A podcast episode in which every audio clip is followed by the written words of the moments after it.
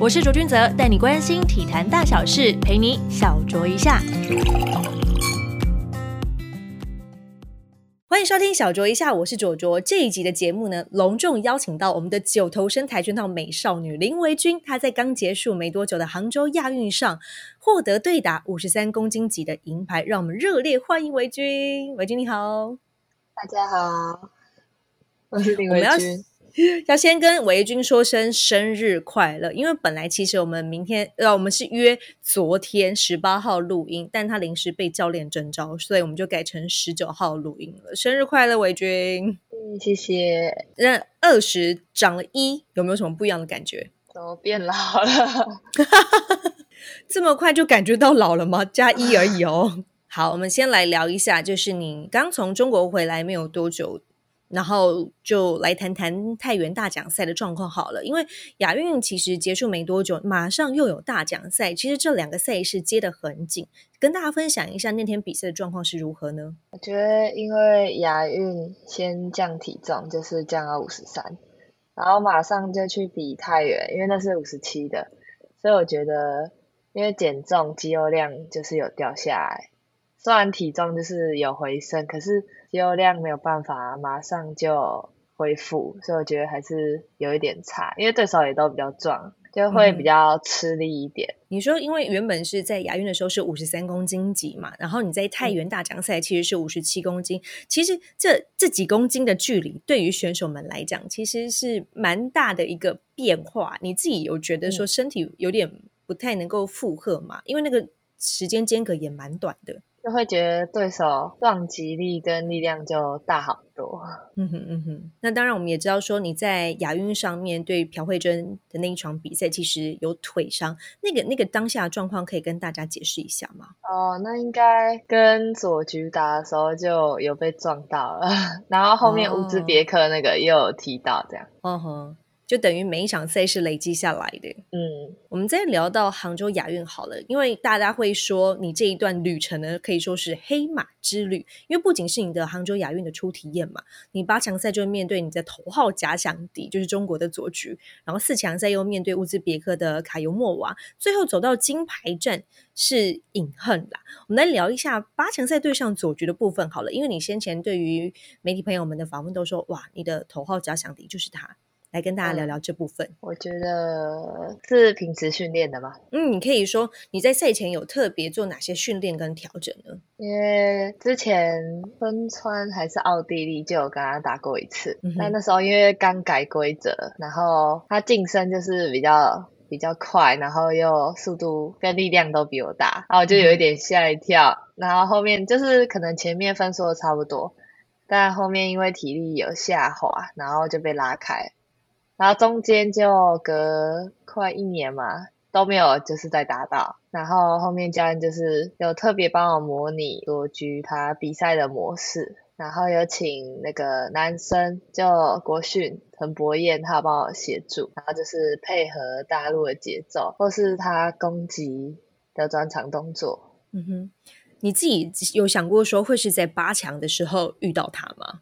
这一次在亚运之旅上，哦，有啊，心里就已经先想好了。对啊，因为排名我五十三的积分有掉下来，所以说应该八强或是前面就会遇到比较好的，所以就是本来就有预估可能会跟他，嗯哼，已经做好心理准备跟建设了。嗯，所以那一场你赢下左局，你当下心里在想些什么呢？嗯想说哦，我练那么久，终于赢了，隔了一年的时间，终于把它给赢下来。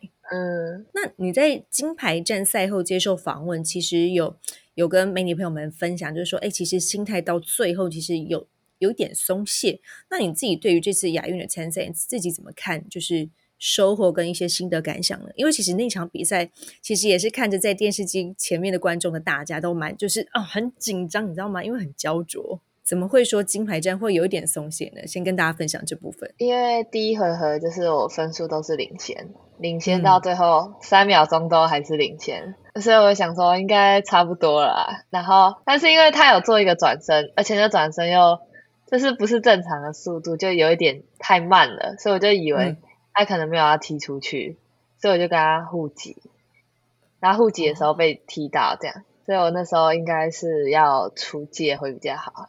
你会你会把这个状况会归归咎于是自己的松懈吗？还是说是你自己的比赛经验呢？嗯，我觉得松懈算一点，但我觉得比赛的危机处理居多，嗯哼，就可能以前没有遇过这种状况，所以不知道怎么办。哦，就刚好也在这次杭州亚运，就是有有这个经验了。那你自己嗯整、整个就是亚运之旅下来，你自己觉得最大的收获是什么？第一个就是有突破对上大陆的那一关，因为我觉得不一定会赢，因为之前就是后面因为体力下滑，所以就是有点踢不太动，就不确定自己会不会赢。然后而且就是降体重，也不知道身体状况会表现的怎么样。但这一次整个结果来看的话，你自己满满意这一次的成绩吗？尤其又是初体验，嗯，算不错。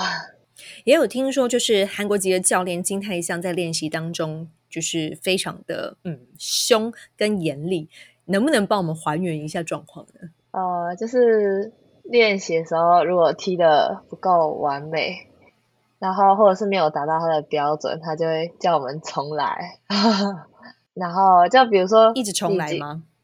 哎，对啊，所以就比如说你第一个动作没有踢好，但是你已经很用力在踢，或是已经没力了，结果他跟你说要再重来一趟，然后你就会一定要把它做好，不然你如果不做好，你又要再重做一次，你的体力 会负荷不了，然后他又会骂你，就会很紧张。所以就会一直一直循环。你你自己有没有印象当中做过，就是被教练说最多次要再来一次，再来一次是是什么样的情况？哦，出国前一天吗？还两天？然后我上就是前面有先热身，然后再踢动作，然后最后面就是有点像模拟比赛，然后就是几秒钟，然后要追分这样。然后因为我追不到，因为体力就是那时候在降体重，然后又追不到分，大概男生十几次就结束了。然后我踢到二十几次，全部到场剩我在踢，那时候你不就很崩溃？哦，对啊，然后就会哭啊，然后他就说哭没有用啊，然后就比如说踢完，然后他就说好下去休息个几分钟，然后再叫我上去，哭没有用，你还是要把它踢到他心目中完美的那个标准。对啊，不过你刚刚一直提到，就是说体重这个部分，因为以你的身高一百八十公分，其实要维持五十三公斤，非常非常的不容易啊！而且为了准备这次延期的杭州亚运啊，到就是七月十五号亚运总报名之前，其实一直都有被可能换掉名单的这个可能性。可以聊聊一下你最重的体重曾经达到多少？然后为了要符合参赛的这些标准资格，你用了哪些方式去减重呢？哦，我今年三月就是最胖了，达到六十二，哇，你是橡胶人吗？可以伸缩自 如、欸。然后可能我也不知道是不是坐飞机有点水肿嗯哼，啊，反正最高有到了六十二，是。那你用了哪些减重方式？就有去找嗯，国训有一个幸福诊所的林胜张医生，因为降体重就是吃的东西很少，就没办法恢复什么体力，所以就是需要开一些营养品的药，然后补充体力，就身体也比较不会感到那么疲劳。那你一开始在减重的时候，因为为了要符合这个五十三公斤级，其实真的蛮不容易的。最最终是六十二嘛，这样降下来也快十公斤的状况。你觉得最难熬的是什么样的情况呢？我觉得是七六月多的时候，因为我当选世锦赛国手，嗯哼，但那时候那是六十二公斤，因为那时候五三五七都没有开，就只有四十九跟六十二比较接近我的体重这样，所以我就当选六二。但是那时候本来大学家或高中家人叫我看要不要就放弃世锦赛，因为就是离七月十五号太近了，如果那比完赛。一回来回国好像剩不到一个礼拜的样子，就是万一我去打世锦赛，然后我体重六十，但是回来体重达不到，反而就是亚运不能打。然后他们本来是想说叫我择一打就好，不然会很辛苦。对啊，然后我想说，可是我上一届世锦赛也有选到，但是也是因为延期，然后本来是四十九的，就也没打到，就想说。我不想要世锦赛再没打到了。所以就是去世锦赛六月多到七月多的时候，我也是体重维持在五六五七而已。哇，等于是你必须要一直很小心自己的饮食状况，诶，吃的应该都很干净吧？那时候吃蛮少的，大部分都是以什么样的类别的食物选择呢？水煮蛋或是沙拉这样而已。可是这样子在训练上的体力，你自己会觉得负荷的来吗？所以才要去额外吃那些营养品来补充，是这样子吗？嗯，而且就是我本身有贫血，就是天哪！贫血的话，然后再加上降体重，就会更没有什么力气这样。嗯哼，但如果说撇除因为这些赛事的那个级别的选择的话，你自己觉得自己最佳的状态会是在几公斤呢？五十七，五十七公斤级，就是整体来说你在训练上跟在比赛的过程当中，你的体力比较能够负荷的来，是吗？嗯，而且不用降体重，降体重对你来说是一件。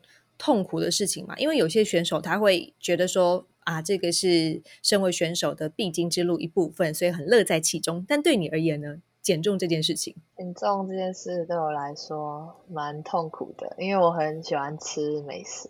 你最爱吃什么？哦，都蛮喜欢的，甜的、咸的、辣的 都喜欢。然后因为要要控制体重，这些东西都必须被舍弃掉，所以你在比完赛之后。你会有稍稍进入到有一种暴饮暴食的状态吗？就觉得说啊，终于可以放松了这样子。哦，之前会，现在还好，因为现在没有降体重，所以就不会。嗯哼，啊，之前会，比如说没有赛期，或是还有很久的时候，会正餐吃完再吃零食，然后再吃甜点，然后就是吃到自己很饱、很不舒服、很想吐才会停。哇，在这这也是蛮极端的一个状况耶。就是我也不想吃那么多，可是就是停不下来。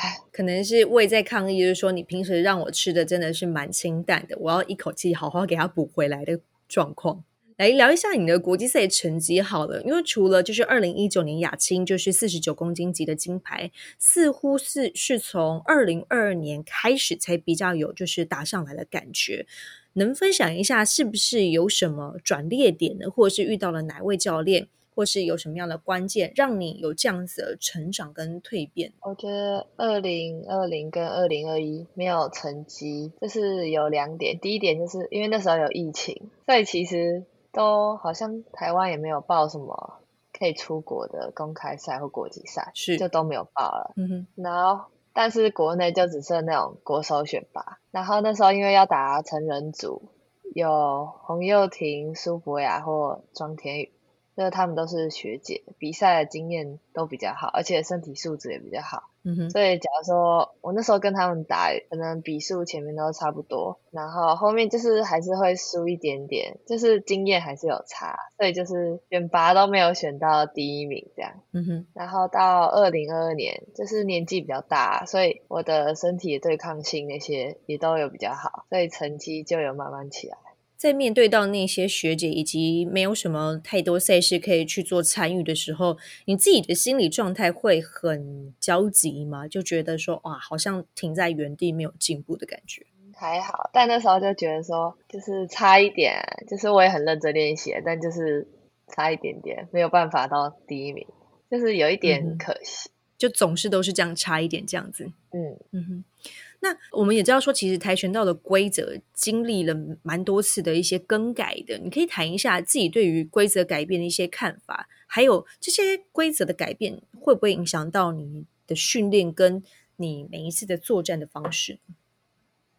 嗯，刚开始改新规则的时候，嗯哼，嗯，先改推踢嘛，然后我就觉得说，哇，这个好难啊，而且我又不擅长近距离，然后后面。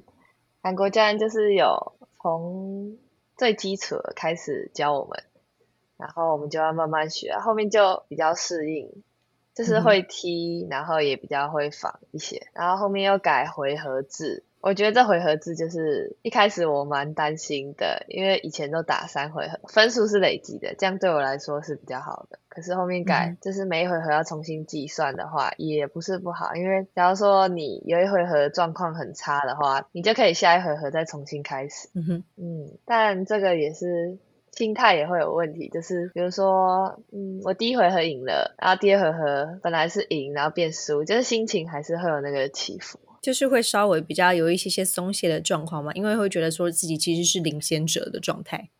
对啊，然后如果打到第三回合的话，有时候心态可能会觉得说，哦，怎么那么累啊？就是，那你如果是你自己的话，你会比较喜欢哪一种方式？因为你其实都经历过。我应该，哎，好像都差不多，好像都差不多嘛。但如果是在比赛的过程当中，一些就是临场反应啊，跟一些心境的变化的话，你自己觉得自己比较适应哪一种游戏规则？比较适应应该是旧规则吗？嗯，比较适应旧规则嘛。对，来聊到接下来了，你的全运会代表台北市打五十七公斤级，其实罗嘉玲也是，虽然对战表还没有出来，但可能会遇到哦。有没有什么想法呢？就是尽全力。哎，我不是要你呛虾，我只是想说，你可以分享一下，就是接下来如果要对到他的话，有什么想法这样子？因为毕竟你知道吗？两位都是常常在这个就是跆拳道界新闻媒体大家会追逐的一些对象。跟他没有打过，哎，算是初体验，完全是第一次哦。有很期待吗？哎，还好啦，毕竟有奖金的部分，所以。不会很期待啊，明白。好，那除了全运会之外呢？接下来有没有什么赛事计划？到明年的时候可以跟大家分享一下。哦，全运会最后一天赛程的时候，然后我们国训有一些人都要去罗马尼亚比公开赛。是你的部分呢？我也有啊。那在接下来呢？会十一哎十月底会回台湾，然后十一月初再去约旦比主席杯。哦，因为二零二三年其实对于我觉得啦，对于所有的运动员来说，尤其是亚洲的选手是非常非常疲惫的一年，因为有前面有什么世大运啊，然后接着又亚运，又是全运会，还有很多就是各单项目的世锦赛跟公开赛等等的。那在明年对你来说最重要的是哪场赛事？应该是亚资赛，就是亚洲区资格赛，可以抢奥运门票的。它会是在几月份呢？应该三四月，三四月份。哇，那其实你们没有什么太多的休息时间呢。对啊，我本来以为亚运结束后可以休息一阵子。哦，好像有点太天真了，因为马上就接着台南全运会就来了。哦，你自己怎么调试这个就是不断不断比赛的疲惫、张力跟心理状态呢？我觉得比完赛至少两三天那边。就都不要练习，两三天不要练习，放松一下，然后吃一些蛮好吃的美食，这样。哦，对，这点真的蛮重要的。两三天的时间，希望教练可以听到啦。今天非常开心，可以邀请到维军来到我们的小桌一下，来跟大家分享他的跆拳道的这一小段时间的一些经历跟心路历程。感谢维军，拜拜，谢谢大家，小酌一下，我们下次见喽。